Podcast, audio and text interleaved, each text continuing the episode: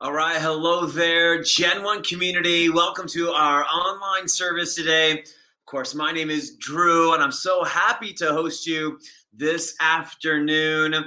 Man, what an expectation that we have for what God's going to do this afternoon. And so we're uh, 14 weeks in now of broadcasting online, and we're just excited to see this season of only having online broadcasts come to a close we got some cool announcements we're going to give here later in the service. So don't go away. Press into the service with us and catch some of that good information as well.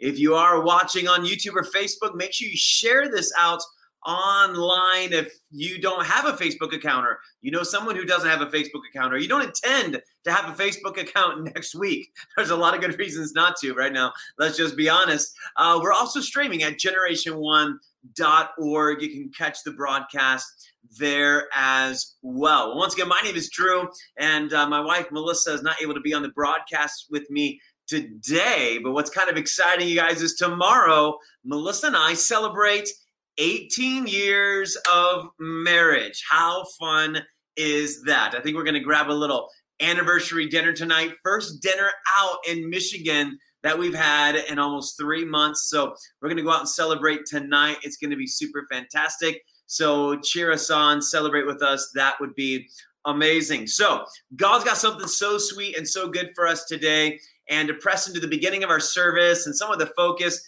we've got one of the leaders in our house, a dear intercessor, tremendous prophetic grace on her life. And she's been serving the Lord for just faithfully for so many great years. And let's welcome Mary Mann to the broadcast. We love her to death. Hello there, Mary. How are you? Hi, Drew. Congratulations to you, Melissa, for 18 years of bliss. That's awesome. Thank you so much. It is running so fast. Best years are yet to come, though. Well, Mary, we have just a great anticipation for what the Lord is doing. And, you know, uh, Prairie, uh, Mary, is leading our prayer, I should try to say Mary and prayer at the same time, uh, as leading our prayer ministry here and being sensitive to just gathering people together to hear signs uh, to, to see the signs and to be sensitive to the seasons. You know, we've been going after what the Lord's saying, what He's doing right now. And of course, there's lots of things to be praying about. And, you know, but in the midst of everything that we're having to be aware of, in these moments when we come together, this is really just about our attention being on Jesus. It is our attention being on the Father, giving him what he's due, what he's owed, which is all the honor, all the glory, and uh, and so that is our desire today. And and Mary, what have you been sensing for the service? What's on your heart? Well, I've been really feeling that that in this time of uncertainty, that uh, the focus is really the most important thing. That God yesterday and today kept speaking to me about five, and I kept hearing people talking about five bars on their phone, which to me speaks of connection. That God wants connection, and uh, this morning I was reading about the book of um, Second Kings, where Elijah is uh, uh, asking Elisha, "What do you want?" And he says, "I want a double portion." And he says to him, "That's a hard thing, but if you can see me when I leave, uh, you'll get your your grant. You know, I'll grant you your wish."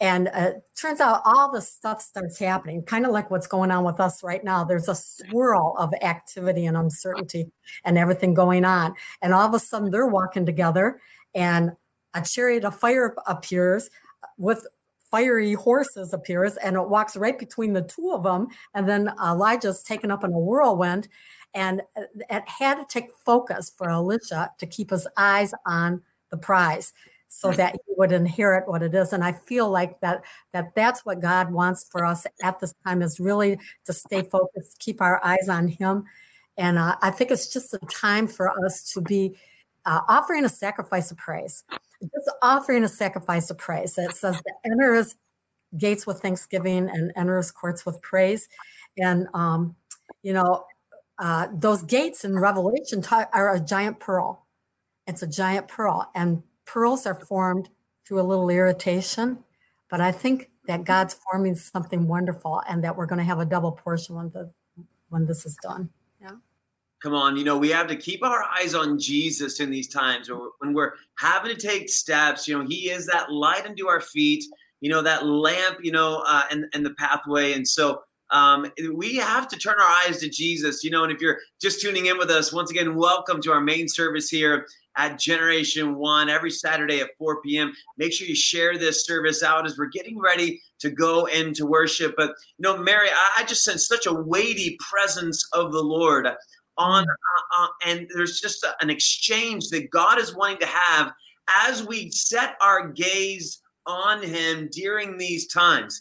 I really believe that there's going to be something that, that God wants to pour out. I think there's revelation available. I think there's hope available. I think there's strength available. And I think this time today that God's going to begin to pour these things out with, with great, great measure.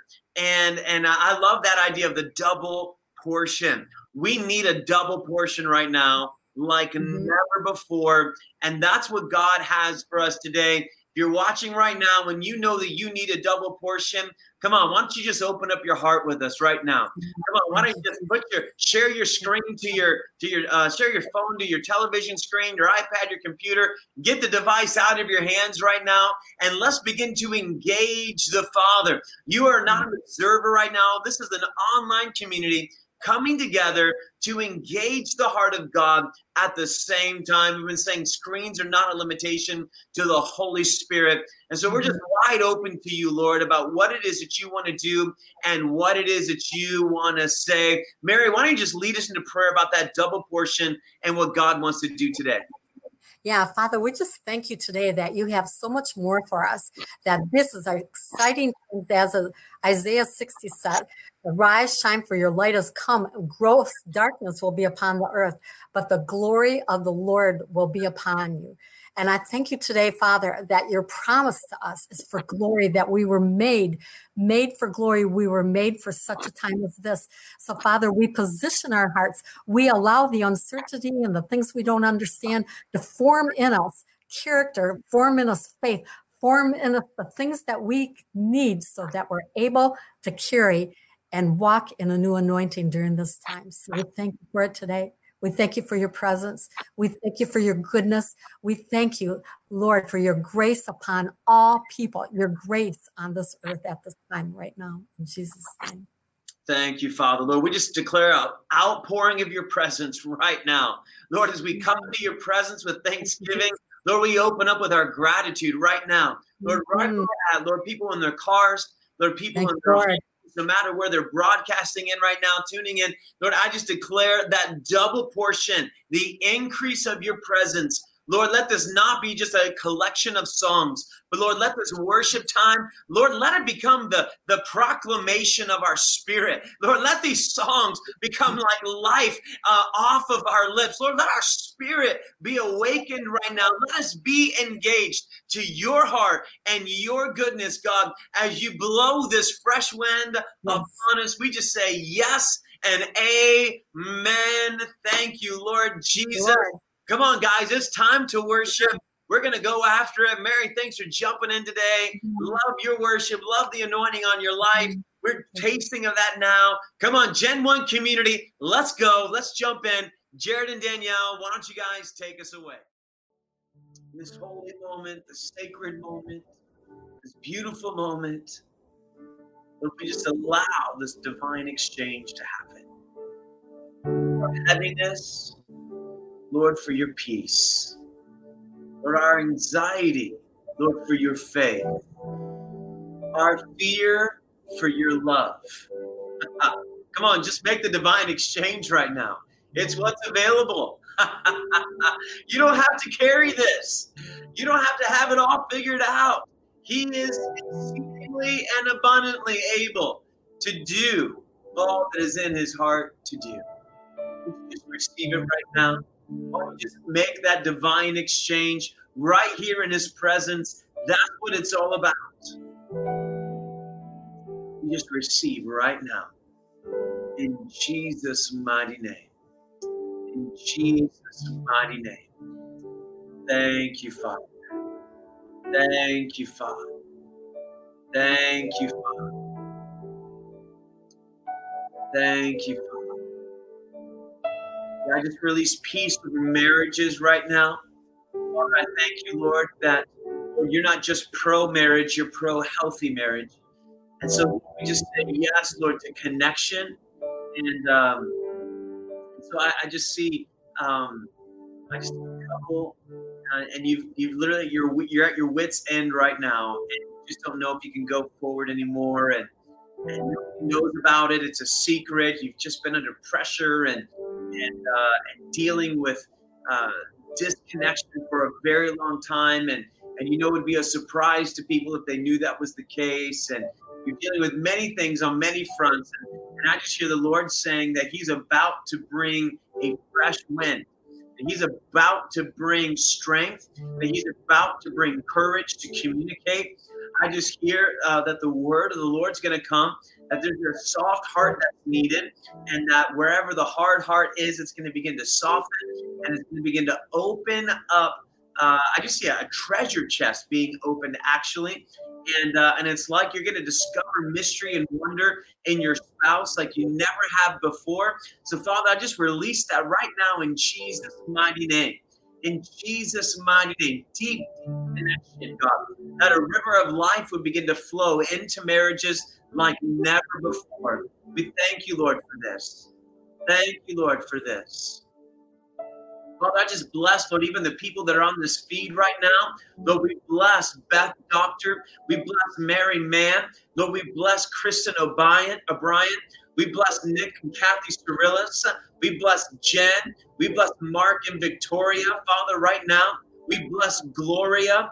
Thank you, Father. Lord, we bless the Galassos. Father, we bless the McClures. We bless the Shippies. Father, we bless the Hostras. But we thank you for the invasion of your presence right now into our families in Jesus' mighty name. We bless Kimberly. We bless uh, Rainia. We bless Brian. Father, we, we bless Lord, everyone that is on this broadcast right now, Lord, the Istavans, Lord, the Neils, the Trudeaus, Father, the Rudders, Father, we thank you, Lord, the Pugliese, God. We thank you for what you're doing here in this moment, God, as you are strengthening families. I declare the blessing and the strength of the kingdom of God over the households of Gen 1 community. Father, over everyone watching, and I don't see their name, Father, I declare your blessing over the household. That the connection would be deepened in this time frame like never before. Like never before. But this is not a time to be distracted. It's a time to be focused on you. So we say yes to your presence. In Jesus' mighty name. I just want you just want you. Thank you, Lord. Thank you, Lord. Thank you, Lord. Mm. Thank you, Holy Spirit, for your leading right now. Thank you, Holy Spirit. Thank you, Holy Spirit. Yeah, I just see that there's someone you've been having uh, this feeling that everything that's stable is just being pulled out from underneath of you, and I just see uh, you know four pillars and and the weight of your life, your purpose, and your passion, and your family, and everything's kind of been built on these four pillars, so to speak. And it's like the pillars are just getting yanked out, and and I hear the Lord saying that not to fear, that He's going to be for you what you have never been able to be for yourself so, Father, I just bless those who feel like the rug's just getting yanked out from underneath of them right now, God. And we declare that you are the rock, Father, that we're able to build on. It is a sure thing. That you are the strong tower, that, Lord, that we are the righteous are able to run into it. Father, Lord, we're able to hide under the shadow of your wing. but we're able to hide under the cleft of the rock, and you will protect us. You will, Father, lead us and guide us. Father, like never before. And so, if that's you right now, just receive that right now. You feel like the rug's getting pulled out. I just declare that even if the rug is getting pulled out, that all that's left is Jesus. There's no open chasms. Come on. There's no open space. It is the rock that is under you. And so, Father, we thank you for the confidence to stand, Lord, in this time. In Jesus' mighty name. Jesus' mighty name. Lord, I just speak against suicide right now. Father, I speak against the weights, Father, of, of living, Father, that are just trying to be magnified. Lord, over you. And so, Father, we reinstate you, Lord, as the priority. We reinstate our confidence and our trust in you, Lord, right now. And so, I declare that the Prince of Peace, that the Holy Spirit would come even now and confront the lie of the enemy that life is worth ending. Father, I thank you for your strength. I thank you for your hope to come in right now in Jesus' mighty name. Father, I declare right now sober mindedness. Lord, the influence of narcotics, Lord, that are entertaining and magnifying these ideas, numbing pain. I declare instant sobriety right now in Jesus' mighty name. I break off addiction. I break off depression. I declare rejection to the oppressor. Lord, I declare the enemy's mouth, the accusers being shut right now in Jesus' mighty name. In Jesus' mighty name. Thank you, Lord. Thank you, Lord. We say yes to your presence, God. Yes to your presence. Thank you, Lord. Freedom, we declare it right now in Jesus' mighty name. In Jesus' mighty name. Thank you, Lord. Thank you, Lord. Thank you, Lord. Thank you, Lord. We just say yes to who you are in Jesus' mighty name. Jesus' mighty name. Amen, amen, amen. And uh, Jared and Danielle, just want to, why don't we bring them back into the feed here real quick? And just so thankful for you guys. How you guys doing? We're good. We're ready to be back to normal and see all of your wonderful faces in person. Come on. So thankful for your worship. There's such sweet spirit on this. And, uh, man, just thankful for who you are. And of course, we're just blessing that little nugget that's inside of there and, and uh, excited for you guys. So many good things going on. And we're excited to get together and worship too. And so uh, excited to have maybe a few more people joining us June 20th at Dr. Sonny's. Or we're going to talk about that service. So it's going to be fun. We'll see how all that comes together. But thanks for your worship, you guys. We so appreciate you. Yeah, love you guys. Yep. All right. well, hey, we're to make a transition in our service right now. And of course, this is the time frame where we love to get out and shake a hand, hug a neck like normal, only we do it in the comment section. So grab that phone right now, say hello to somebody in the feed, let them know that you see them there. If you don't know somebody and uh, in the feed and they're visiting today, uh, welcome to Gen 1 community. Just say hello, tag someone in the comments, let them know that you see them, that they're heard, they're seen, they're valuable, they belong here. You know, we really believe that people belong before they believe. And so we're honored to have you here today, Gen 1 community. You guys are absolutely amazing. So many good things that are going on. And so we're going to go into uh, prepare for a time for our offering. And I'm going to give you a few announcements here, real quick, while we do that. And uh, I am excited because June 20th, as we just mentioned with Jared and Danielle, is going to be our first local service uh, back. And we're going to be doing actually an outdoor service, which is really, really fun. And it is June 20th. And so we are bringing back Summerfest we did it last year, which is where we did an outdoor service once a month throughout the summer. And we're bringing that back. Our first one is June 20th. And so you need to bring your own food. This is not a potluck. Bring your own food and drinks. Bring a chair to sit in, of course, some picnic blankets. And it's going to be amazing. We'll have a full service at 4 p.m. And then we'll have our bonfire after the service. There will be a grill that's available to use. And if you want to do that, and then there'll be some ice and some corn on the cob as well. So we're going to publish the June and August dates here real quick uh, over the next coming weeks, and they'll be available for you. So make sure you get that on your calendar. That's next weekend, okay? Uh, we will let you know by 11 a.m. if the service is confirmed via our newsletter. So if you don't receive our newsletter and you want to stay in touch with us there, um, just drop in the comments that uh, you want to receive the newsletter. Put your email there, and then Miranda will grab that. She's producing the service right now. She's in the comments and she'll grab that from you. Um, if for some reason weather is not supportive for Saturday, we will just move it into Father's Day, okay? And uh, it'll be Father's Day at 4 p.m.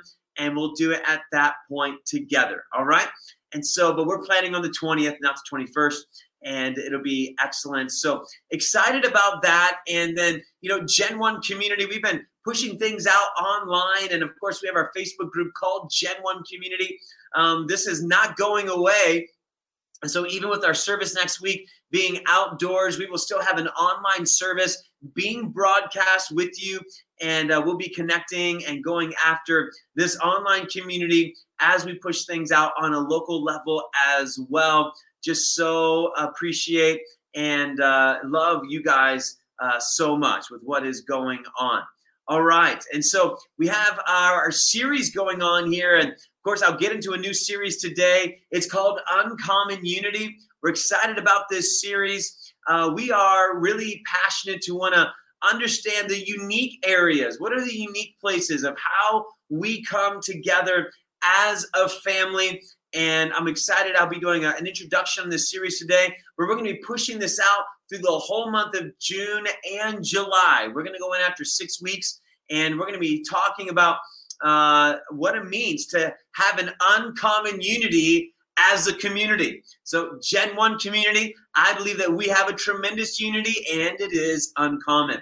And we'll talk about the unique areas, how we connect, as well as what's happening in the world right now. There is an uncommon unity happening around the world. And so we need to understand the signs and uh, the times and the seasons. And so we're going to get into that today. But hey, I mean, you're going to want to you know push this out. This is going to be a remarkable conversation on really how we relate and how we connect post COVID, as well as uh, as a community together, and then how we relate with the world and what God is doing all over the place. So you're not going to want to miss that. It's going to be fantastic. All right, we want to prepare for our giving right now.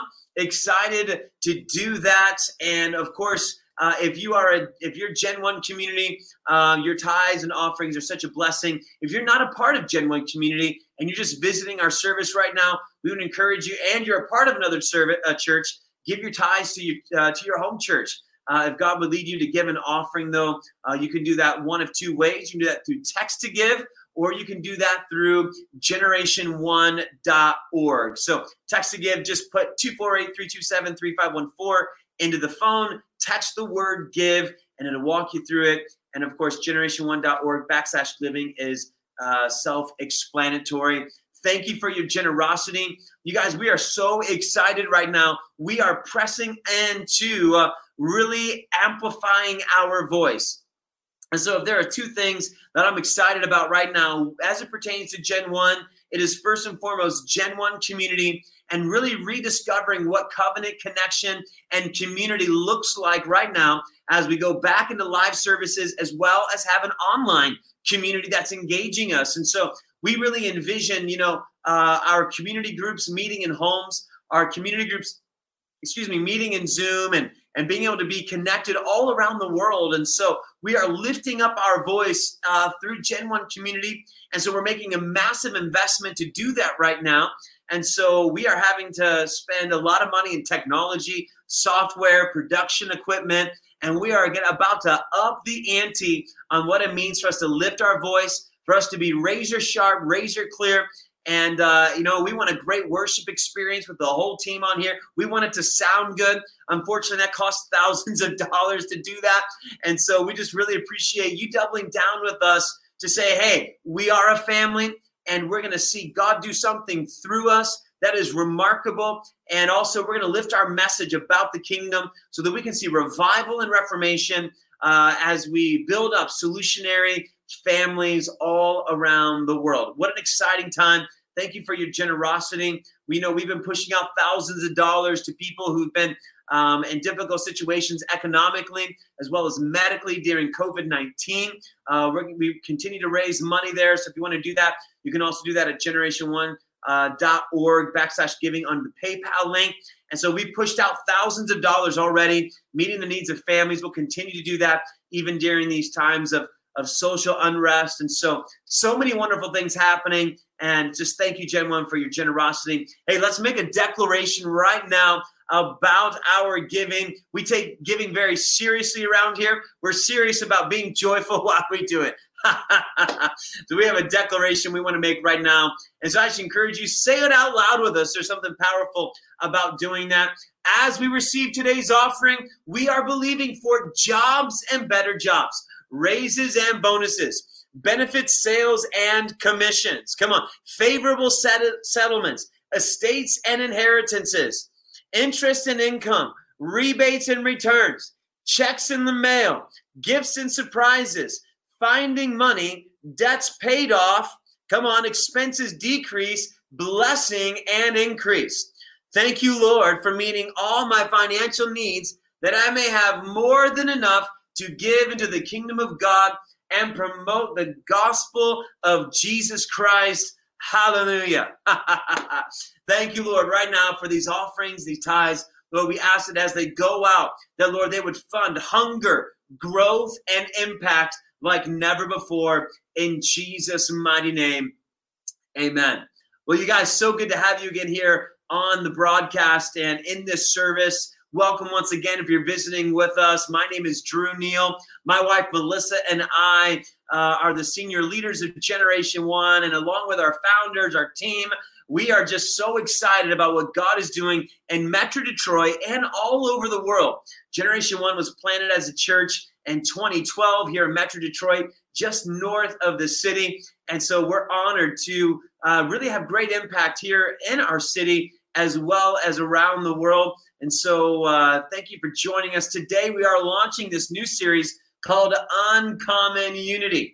And I'm going to spend a few moments here with you, just kind of unpacking the foundation of this. And, you know, I, I really believe that we find life in the places we share unity. We find life in the places we share unity. Why don't you drop that in the comments for me right now? We find life in the places we share unity. This is really important for us to grab hold of this because many people want to find life simply over the fact that they believe in God. And I really believe that uh, that there is a, a unique anointing or a corporate anointing that rests on on faith-based communities. And so I believe that that anointing produces life in a powerful way. And so we find life in the places we share unity. And so that common experience, that shared experience, offers up something so unique and so special. And so, you know, our, our community has really been founded in three shared but uncommon pursuits. And it is hunger, growth, and impact. Hunger, growth, and impact. And I really believe that in this time that it's important for us to focus ourselves in these three areas of hunger, growth, and impact. And so I'm going to talk about these a little bit today, give you a little bit of an overview, and then also talk about what's happening in the world and how this uncommon unity uh, theme applies with us and what we're doing. I want to start here in the book of Acts, though, chapter 2, verse 1 through 12. The book of Acts, chapter 2, verse 1 through 12. And it says, When the day of Pentecost arrived, they were all together in one place. Someone say, all together in one place. Come on, you can just say it out loud. I trust that you're saying it. And even though I can't hear you, you can put it in the comments if you want to. It says, And suddenly there came from heaven a sound like a mighty rushing wind, and it filled the entire house where they were sitting, and divided tongues as of fire appeared to them and rested on each one of them. And they were all filled with the Holy Spirit and began to speak in other tongues as the Spirit gave them utterance. Now there were dwelling in Jerusalem Jews, devout men from every nation under heaven. And at this sound, the multitude came together. And they were bewildered because each one was hearing them speak in his own language. And they were amazed and astonished, saying, Are not all these who speak Galileans? And how is it that we hear each of us in his own native language? Uh, Parthians and Medes and Elamites and residents of Mesopotamia, Judea, Cappadocia, Pontus and Asia, uh, Phrygia, uh, Pamphylia, Egypt, and parts of Libya belonging to Cyrene, and visitors from Rome, both Jews and proselytes, Cretians and Arabians. We hear them telling in our own tongues the mighty works of God. And all were amazed and perplexed, saying to one another, What does this mean? I tell you what, I don't think there's a greater passage of scripture we could be reading right now than Acts chapter 2. Uh, this is a powerful thing. And, you know, most people, when they preach Acts chapter 2, uh, us preachers, when we preach it, uh, when most people read it and they're studying it, they're really focused on the infilling of the Holy Spirit and, and the power that's available to us. Do we know that in Acts chapter 1 and verse 8, it says that the Holy Ghost will come upon you and endue you with power. And you know, we all want power. You know, we all do, and and because there's a need for us to feel powerful, and and in Christ we are made one with His power, and so it's exciting because in that power, of course, we see signs, wonders, and miracles. Isn't it exciting? And you know, we we've had tremendous miracles happening in our healing rooms. And actually, that's something I didn't get to. We have great healing rooms coming up this Wednesday night at 7 o'clock. We've got Matt Gonzalez joining us. You're not going to want to miss it. Of course, Carrie Pardon, the leader of our Emergence Transformation Center, and her team will be there. We'll be praying for people and uh, and these uh, just very private, personal, and powerful uh, Zoom rooms. And so we're excited about that. Don't miss that. Maybe uh, Miranda can put that in the ticker down below. And uh, but we have these healing rooms on, on seven o'clock because we believe in the power of the Holy Spirit to move on our behalf and to do things for us in a remarkable way. And so uh, put that on your calendar. But in the book of Acts here, we see that the Holy Spirit, that there was a response to the infilling of the Holy Spirit that wasn't just about power. You see, actually, the power was felt by the people who, who experienced it in the upper room. We know that this was about 120 people. These were kind of the main families and the disciples of, of Jesus. And so men and women, they were there and they were, had been waiting on the Lord for, you know, a, a, about uh, 10 days after the ascension. And so day 40 was the ascension. Day 50, the day of Pentecost, was the day the infilling of the Holy Spirit showed up. And so I think it's really interesting to break this down. And I want to break this down with you today and really connect it with what is happening in the earth right now. And so this is a very prophetic message, and I need you to have ears to hear. I need you to understand what's going on, and I'd like to give you some prophetic data, if you will, some prophetic inspiration that can begin to color and shape how you're seeing what God's doing from a vantage point of how the Holy Spirit visited the earth. All right, in Acts chapter 2, verse 1, it's important to start here because it says they were all together in one place. King James Version said that they were all gathered in one accord. This is the first time that God talks about cars in the Bible. They were all gathered in one. I'm sorry, I'm preacher jokes. This this kind of stuff happens. but they were all gathered. I it's terrible. I'm sorry. Really, I'm sorry. They were all gathered together in one accord. If you look up this Greek word, it actually means in single focus with great passion. And so they were gathered together, very focused and also very passionate about why they were gathering. They knew why they were gathering. It says, and when they were gathered, that suddenly there came from heaven a sound like a mighty rushing wind. A sound like a mighty rushing wind. Isn't it interesting that the, that a sound came at the form of a breath? The sound came as the wind of the Spirit, the pneuma of God was showing up and it had a sound. And so it says that it filled the entire house where they were sitting. Of course, we know that the fire showed up on uh, on top of their heads as divided, you know, tongues of fire, if you will. And uh, and then and then all of a sudden, people begin to come. People, it says that every nation under heaven was in Jerusalem. You know, I, I, I butchered all the names of those of those territories and those regions of people. Um, but man, there were so many people that were there. And in this moment, isn't it interesting that the infilling of the Spirit started from a sound, and that sound drew all nations of the earth? And not only did it draw them, but it, it allowed them to believe that what was happening was happening according to their local language. you know, it's it's powerful. You know, when you learn language, I've done work in over 18 countries around the world, and some has been traditional missions work and kind of hands and feet, compassion-based ministry. Other things has been consulting and business. Other times I'm speaking in churches and doing conferences. And so whether I've just sat down with a president or I've sat down with a child who was an orphan and had no food, it's I've been across the whole spectrum. And and in my journey, what I found is one of the most dignifying things I can ever do is sit down and learn a little bit of the language. And and so it's really, really powerful. And I'll, I'll, never forget, you know, I was doing a beta on a social emotional learning curriculum uh, called Purpose with Daniel Bazinski, and and we were uh, we were in Dominican Republic. We actually had the the the curriculum was translated into five different languages, and we went and we did betas with uh, thousands, I mean, about ten thousand students around the world, and just really wanting to help them grow in their social and emotional intelligence, and also just kind of bringing this message of identity and Kingdom Breakthrough was laced all through it. It was really a tremendous experience.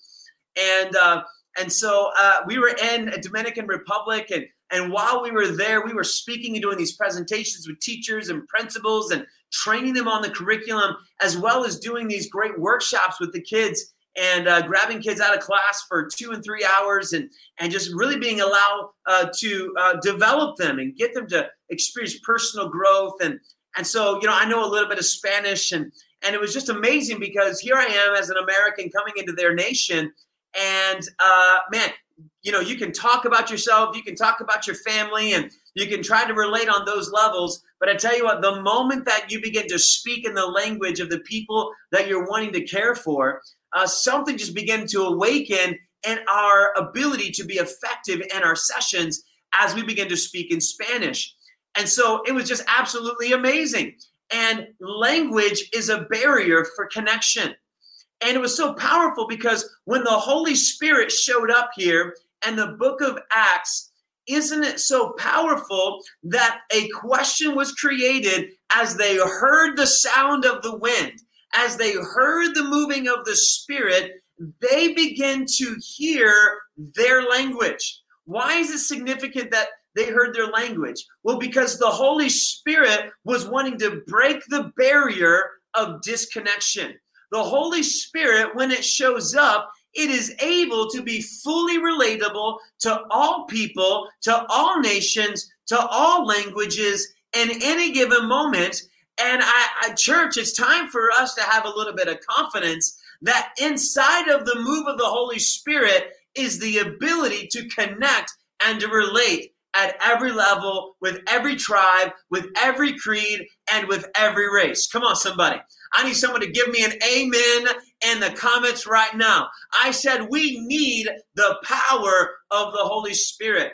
I'm not here to give you a nice little message. I'm not here to get you to memorize another little verse. I'm not here to get you kind of just whatever cheered up and make you feel good. No, you need to understand that we have been mobilized by the Holy Spirit with the ability of the Holy Spirit to connect and to relate with all people. Now, there's some of you who've disqualified yourselves. There's some of you have disqualified yourself uh, from being able to understand and relate with what's going on in the earth right now. You think that the color of your sin, of your skin, your sin, the color of your skin disqualifies your ability to make connection. And there is there is a narrative in the earth that says that if you have a certain color of skin, that you're not able to relate. If you speak a certain language, you're not able to relate. If you make a certain amount of money, you can't relate. If you don't make a certain amount of money, you can't relate. Come on. There are all of these narratives, identity politics, meant for division that are telling us that you are dispow- disempowered from your ability to make a connection from one human to another. But I have something to tell you, church.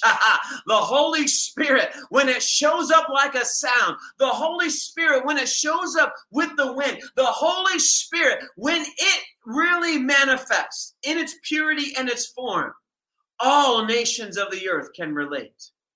This is why it's so critical for us to be led by the Spirit of God in these times. You see, politics wants to pit people against each other. Politics wants to separate people and, and black and white and Republican and Democrat and, and rich and poor. And there's all these narratives, men and women, and uh, those who protest, those who don't protest, those who wear masks and those who don't wear masks, those who speak up and those who don't speak up. I mean, it's so, I could, there's so many examples because it's so obvious that there is a motivation of division in the earth. It's so obvious.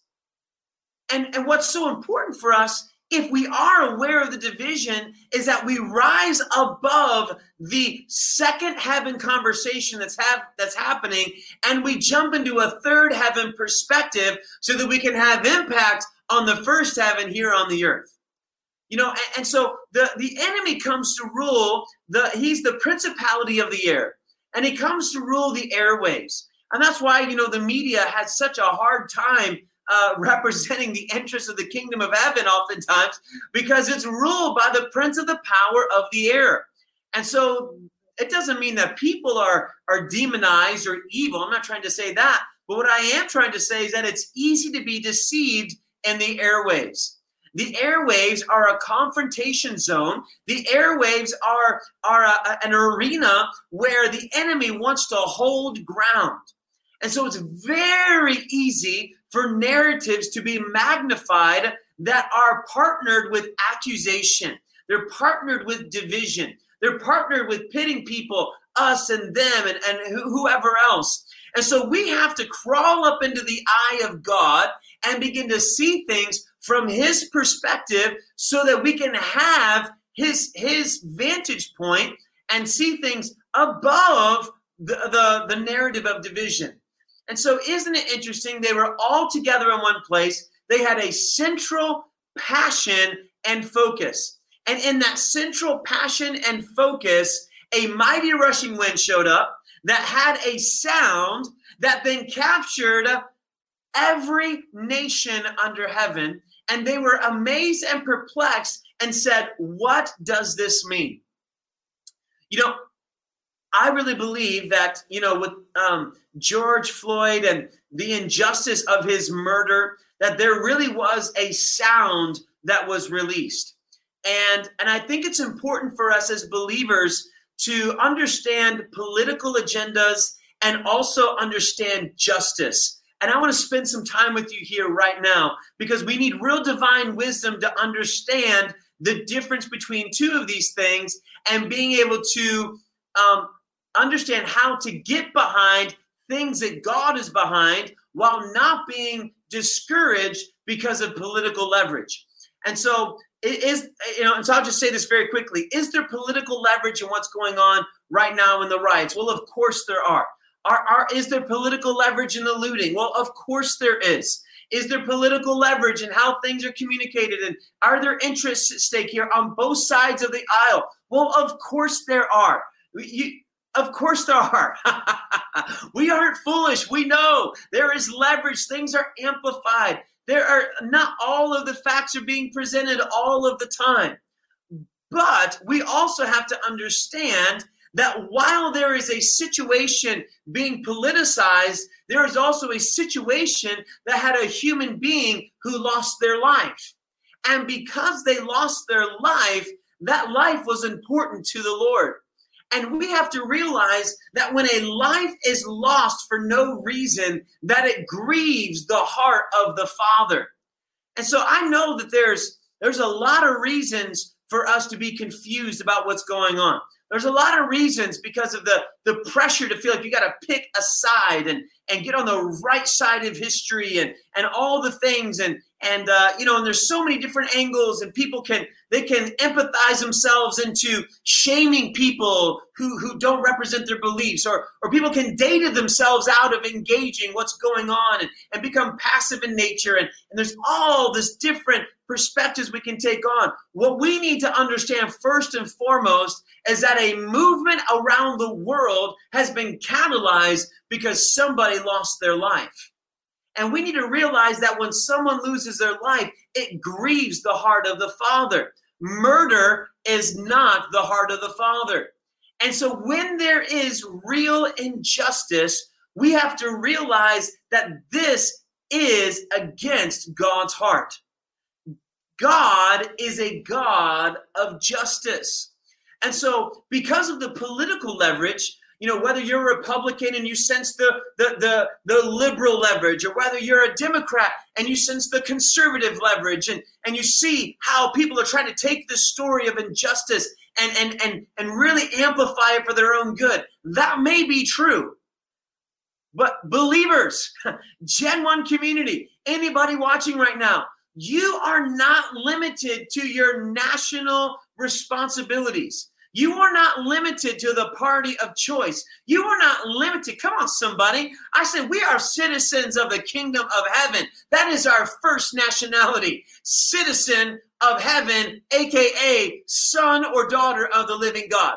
Come on, we got to elevate ourselves above this position. We got to elevate ourselves above the spirit of accusation. We got to elevate ourselves by the Spirit of God that we cannot pick sides, but that we can ascend into a heavenly perspective and call those who are in judgment, those who are in accusation, those who are in fear, those who are caught in political leverage, those who are in, uh, in, in weird identity politic narratives, we can call these people higher. That we can call these people higher into real justice, into the real heart of the Father that gets beyond political narrative and gets into the dignifying of humanity.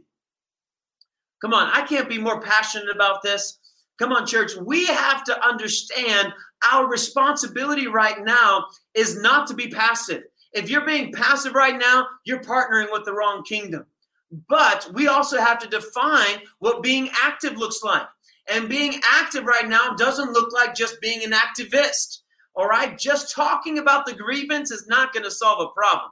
Come on. We actually got to be effective which means we're going to have to accept some responsibility. And what we know is that justice will require responsibility to be taken. And so therein is where it comes uncomfortable for us all because we have to begin to understand where is responsibility? Where is grievance? You know, lots of people are talking about the police and defunding the police and and or the over uh, militarization of the I think I said that right of the police. And you know we have this conversation and people are camping in these ends. And and you know and and, and we think that you know if we can just take care of the police issue then we've solved the problem. Well I, you know there's there is a need for us to address um, our our show of force. You know it's it's woven into war. It's woven into um, you know law and order it's woven into these things and is show of force abused? Yes, it is. There are times where there's injustice with it. But it is also true that just dealing with a police issue, no matter how big or how small it is, that that is not actually going to fix the issue of the grievance of the community of, of, of blacks in America. And so the issues are that and a lot of other things. And they all need to be addressed if we're actually going to advance with effective solutions right now. Now I know I'm st- I'm getting in hot water right now, you know, because I'm a white man and have a have a heavenly perspective right now. But you know what? I'm connected to the one who knows all things. And just because I understand that the challenge is vast doesn't disqualify me from also knowing that we got to be aware of the one. We got to be aware of the pain of our brother and sister in Christ. We got to be aware of what we don't understand. And so, real wisdom is needed right now for us to understand how to be present with those who are weeping, how to mourn with those who mourn, how to dance with those who dance, and also be connected to the brilliance of heaven so that we can be part of the solution and not amplify the problem if you're in identity politics, if you're trying to data yourself into disengaging, or if you're trying to activist your way into change and just yelling and screaming or looting and rioting, I tell you what, um, you have an incomplete perspective. Heaven has a perspective that is higher than these things. And what's exciting is that when the Holy Spirit shows up, it gets everyone's attention. I tell you what, we need a move of the Holy Spirit right now.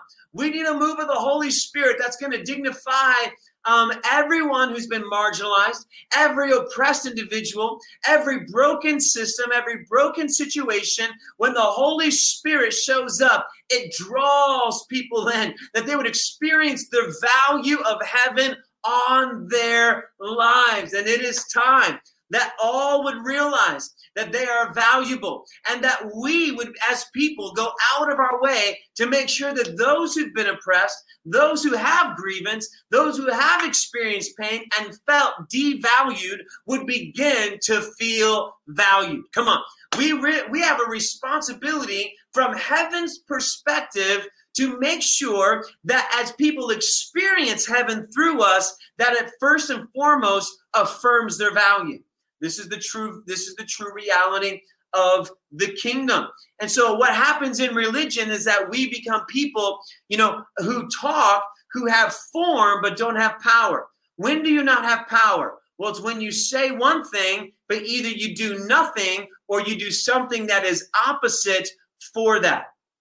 And so it's important for us to realize what it looks like to bring people into valuable experiences you know, that's another polarizing thing. You know, conversation, people are saying, well, all lives matter. Well, black lives matter. And you can't say, and, and all this conversation.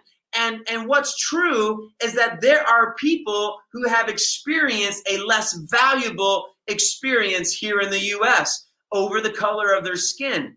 And so when we say that uh, blacks in America are valuable or that their lives matter, this isn't saying that other lives don't matter. It's saying that their lives and uh, their story of their lives and the experiences that they've had have been a less valuable experience than the lives of others around them, of which we can say is true.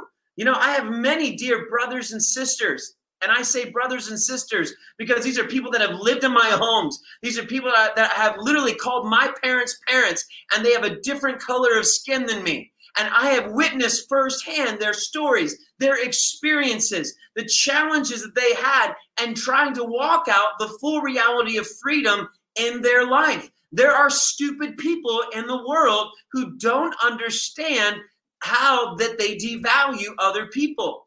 And, and, and so there's a need for us to realize that, that there is a movement of value, there is a movement of dignity happening in the earth where people who have been treated as less than, that, that needs to change. And yet also we need to make sure that we're not caught up in the rhetoric and the political things that don't represent the heart of the Father. You can believe that black lives are valuable and not have to support political organizations. and you can be effective at the same time. You can go out of your way for the one and not have to compromise your values by donating to an organization you don't believe in. Come on, church. We got to shake ourselves here and get out of this us and them, and I'm powerless. Either I have to agree with everything or I can't agree with anything. That is the bait of Satan. Nothing is that simple. Nothing is that easy to be, oh, well, I'm, I'm with this group and I'm with that group. That is the lie of the enemy. We have to realize that heaven is for all. You have to realize that God gave his son because he loved the world, which means when people don't feel loved, that they need us to come with the love of the, of the Father and demonstrate that love so they experience the value that's there. And so you can't actually say that all lives matter unless you're going out of your way to make sure that those who've been oppressed matter in the earth. Come on, somebody. I mean, this is real. You know, this is absolutely real. And so we can even understand that movements are even bigger than organizations. Another complexity we're dealing with right now. Let's say you don't deal, uh, uh, agree with certain nonprofit organizations. You have a right to disagree with where they're putting their money and who's backing them, who their advisors are, and what their bylaws are, and all these things. But you can still believe in the movement that's happening right now. Why is that?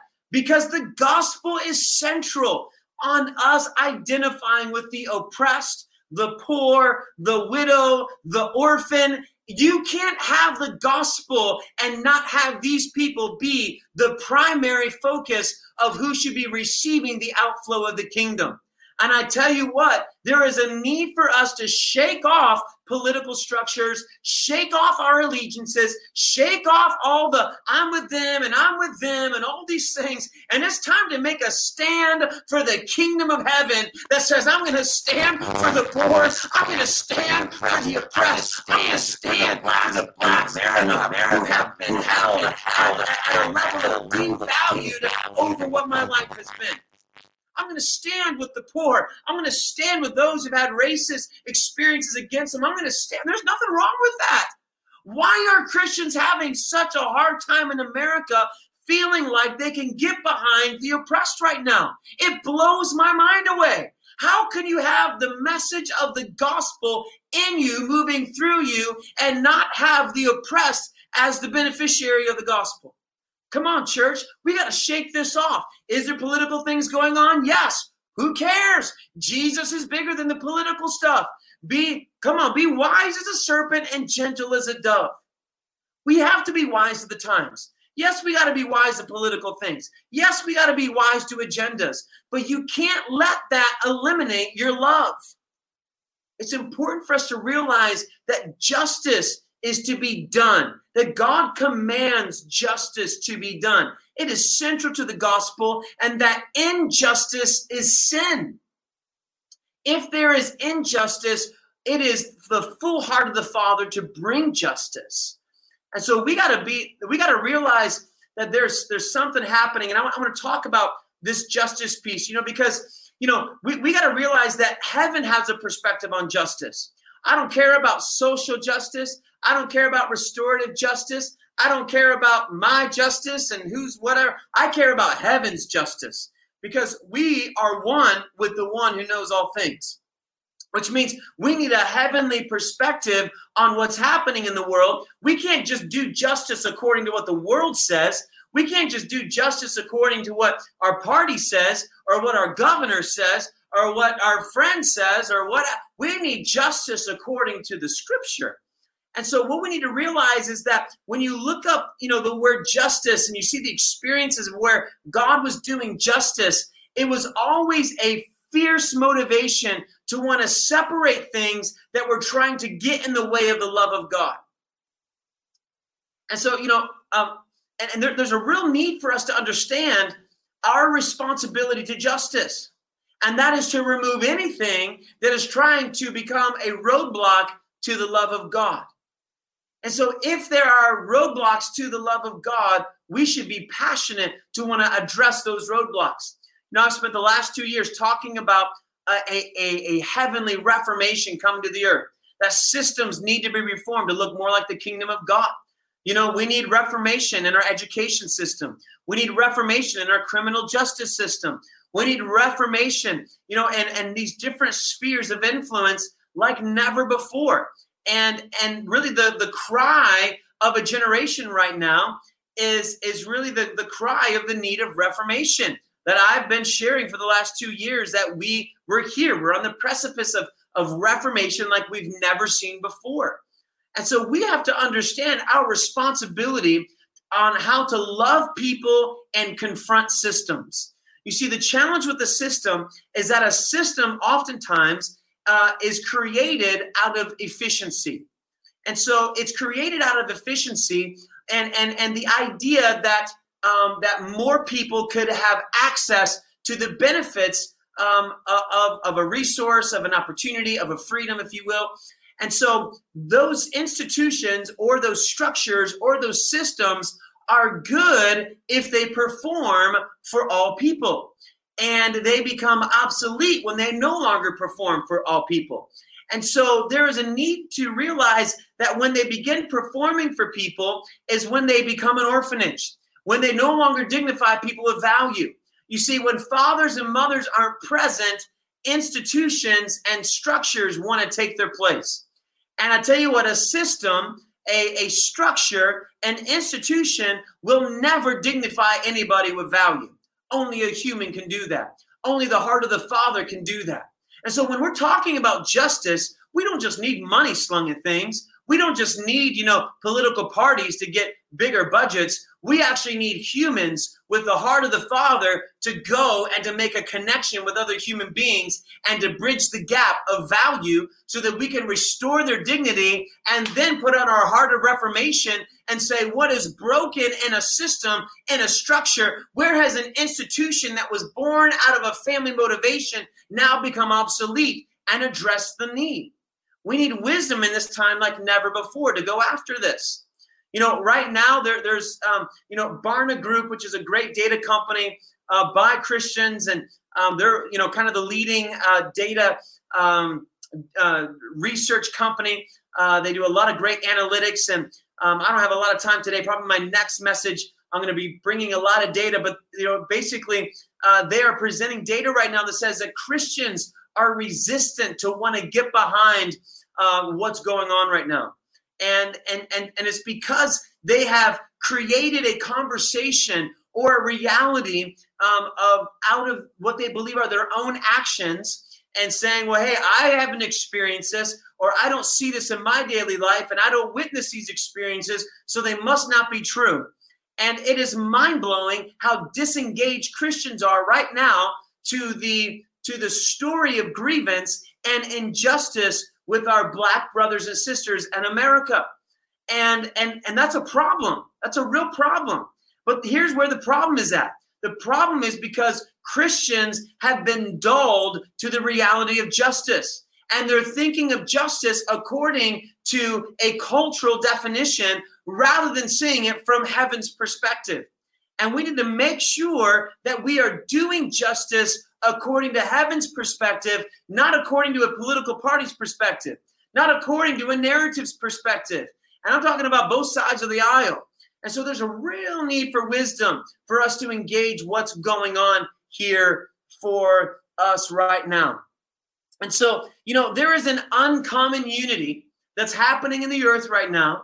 And that uncommon unity was, was really proliferated out of the murder of George Floyd.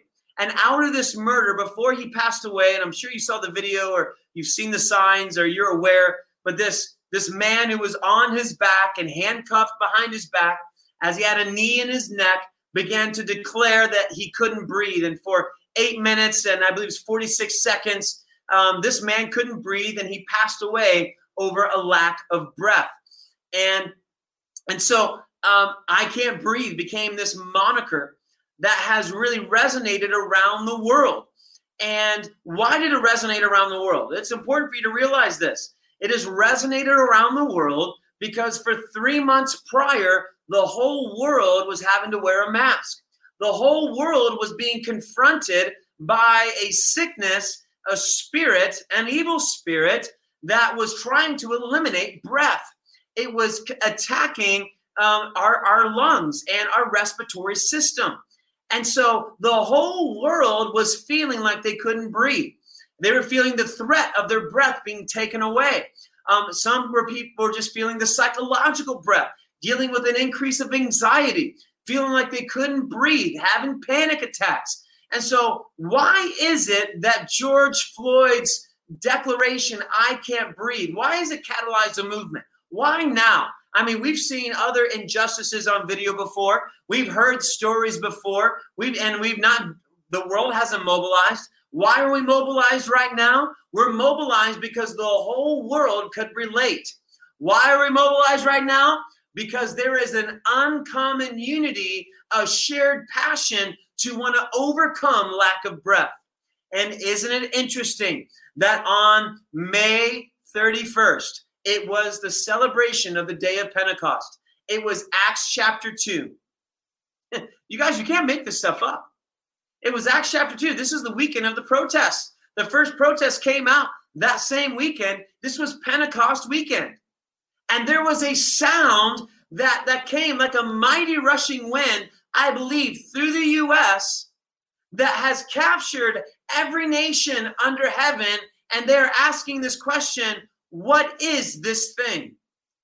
And so it's important for us to realize that God's trying to get our attention, that God's doing something right now that is bigger um, than than the the feelings and the political things and this organization. There's something way bigger. And if you stay looking at things from a from a second heaven perspective from an airwaves perspective you will miss out on what god is doing right now i shared at the beginning of the year that god was dropping a microphone into the earth and that this microphone was going to begin to amplify things and that this amplification was going to be available for anybody who would step up to the mic. And so there is a, a message of justice that is, that is rising up right now. And, and I also d- declared that 2020 would be a year of unprecedented justice. That actually the whole decade would be 10 years of unprecedented justice that was going to sweep through the earth and it was going to expose corruption like we've never, unparalleled corruption was going to be exposed. And it was in the Roar series. And if you go back January, the, the first three, uh, uh, the first four weeks, actually, I spent time specifically breaking these things down. Little did I know that it was going to ramp up very, very quickly.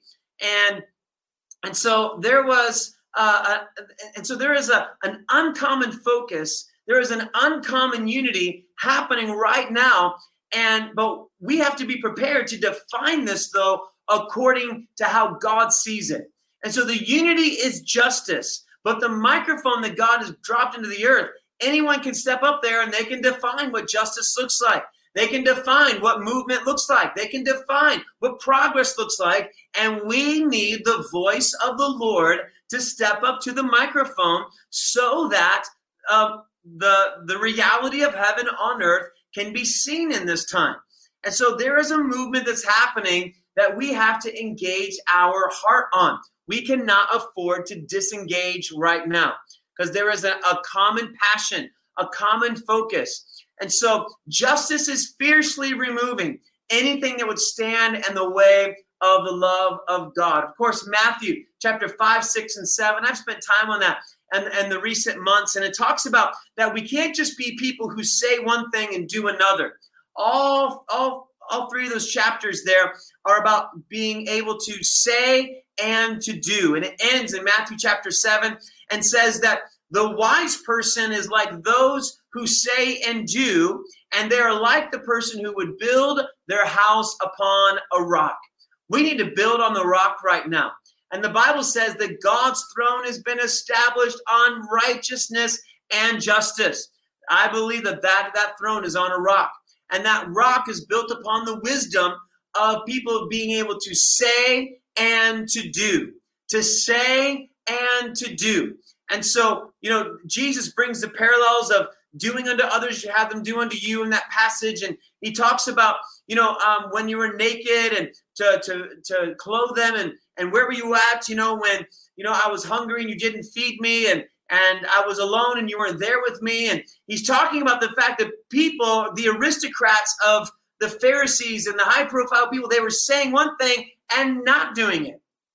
And so Jesus was bringing this reality that there was injustice happening because the people who had great influence had a discrepancy in their life by not reaffirming with action the message that they were carrying. And church, we cannot afford to be double-minded. The Bible says that the um, that uh, the uh, to be double-minded is to be unstable, and that the double-minded man is unstable in all of their ways. And so, this is not a time to be double-minded. This is the time to realize that if you carry the power of the gospel, that it is meant for the naked, it's made, it's made for the hungry, it's made for the diseased, it's made for the marginalized, it's made for the oppressed, it was made. Jesus came to set the captives free. We, if you're not setting captives free from the gospel, you're missing out on the reality of the gospel. This is our divine opportunity. I believe there's an awakening of justice. And what if God's wanting to, to move right now on the earth? And what if it looks different than what you thought it was going to look like?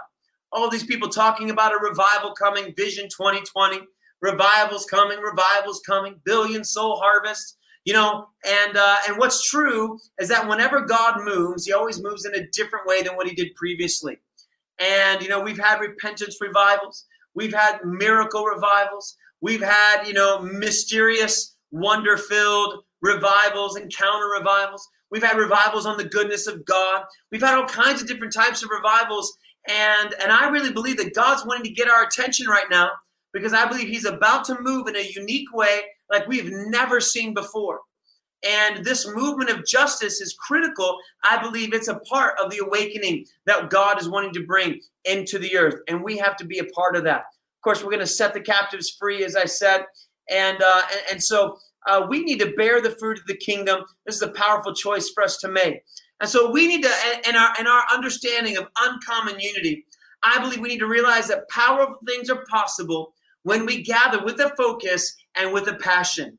And I tell you what, I'm passionate to want to see the captives get set free. I'm passionate to want to see the oppressed. Come on, I want to see them go in freedom. I want to see the hungry fed. I want to see the widow taken care of. I want to see the orphan adopted. I want to see all people of the earth know and, and have it reaffirmed that they are valuable. This is our divine opportunity, church. This is our chance to really step in. And Gen 1 community, we have a choice to make about what we as a church community are going to step into. How are we going to step into the goodness of God right now? What does it look like to rally around hunger? What does it look like to rally around growth? What does it look like to rally around impact or justice, if you will? And so I really believe this is a powerful time. I want to pray for you right now. Father, I thank you right now for great courage. Father, I thank you for amazing courage right now to be able to engage our hearts. That, Lord, we would not politicize ourselves out of responsibility. That, Lord, we would not data ourselves out of responsibility. That, Lord, we would not emotional outrage ourselves out of being connected with your peace. That, Lord, we would not, Father, be over leveraged by narratives, but that, God, we would engage by your spirit. That all nations under heaven would be able to relate and understand what it is that you're speaking and what it is that you're doing. Father, I thank you right now for the move of your spirit. Father, I thank you for the awakening right now in our hearts. God, let us be sober minded. Let us be focused. Let our passions be ignited that we would see things as you see them and be engaged to want to go meet the need of our brother. That we would mourn with those who mourn. That we would dance with those who dance. That we would cry with those who cry. That we would sing with those who sing. This is our finest hour to rise up and to be a blessing to the earth. So, Father, I ask that your peace would come, let your comforter come, that, Lord, we would, Father, get untricked. Lord, there is nothing good that's going to happen from fear vomiting, from frustration vomiting, from doing all these vomiting on our keyboards, diarrhea of the mouth, oversharing, over all these things. Father, there is there is a peace that we need to connect with where our stability is you and and for us to have a confidence that Lord, you're moving in the midst of instability and that God, your justice is moving through the earth.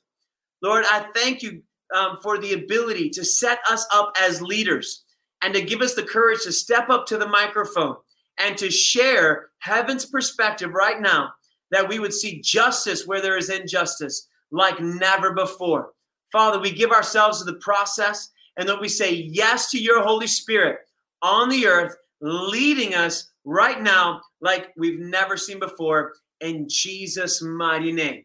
Amen. Come on, Gen 1 community, let's get out there this week. Let's represent um, those who are in pain. Let's let empathy lead us. And then let's let wisdom show us what actions to take that we can truly represent justice, removing any obstacle that would want to get in the way of the love of God being experienced by all people. Come on, this is our finest hour. This is our opportunity, and uh, I'm excited about it. You know, in this series, we're going to spend time on hunger. We're going to do a whole session on hunger and how to have passion towards hunger. We're going to talk about what it means to have passion towards growth. What does it mean to have passion towards impact? These are three central areas. These are uncommon areas where we as a community, we as a family have come together and we're going to see our greatest connection where we can belong, where we can be known, where we can be strengthened. I love you, Gen 1. You guys are amazing. We have a tremendous panel we've scheduled for this. Um, June 27th, that service is going to be amazing. I have tremendous voices um, that are going to be on. Um, you're going to want to, uh, this Thursday afternoon at 4 p.m., I'd encourage all of you to join my Facebook page. Um, I have a tremendous um, expert on restorative justice uh, who has a kingdom perspective on justice within this philosophy that's bringing a lot of transformation. And uh, make sure you put that on your calendar. That's Thursday at 4 p.m. And uh, I have a dear friend named Jackie Durant who's working in the in criminal justice reform. Um, she's a brilliant kingdom innovator uh, who uh, who has just uh, tremendous thoughts on the kingdom of God and what it means to bring reconciliation and restoration in this time. Um, if you're not familiar with restorative justice, it actually is a philosophy about how to bring victims and uh, and, uh, and and those who've done odd against people together for reconciliation. Uh, it's really a path to bring uh, a, a, socially and emotionally intelligent uh, conversation to pain uh, that we can really overcome. I think it's going to be critical uh, in this time to understand what this is because it's getting woven into society and we need a kingdom perspective on it. So join me on, on Thursday at 4 p.m. for that. Of course, we got healing rooms Wednesday night at 7 o'clock. Matt Gonzalez is going to do a little stirring up, do some ministry. Our teams will be there, and it's going to be amazing. So, what an awesome week ahead of us. God bless you guys. Share this broadcast out. People need to hear this. Pastors need to hear this. People need to grab hold of this message uh, this isn't a popular message, but this is the message of the gospel, and it needs to be shared right now. So share it out. And uh, so proud of you guys. Thanks for being the hands and feet of Jesus. I will talk to you soon. Bye bye. See you next week.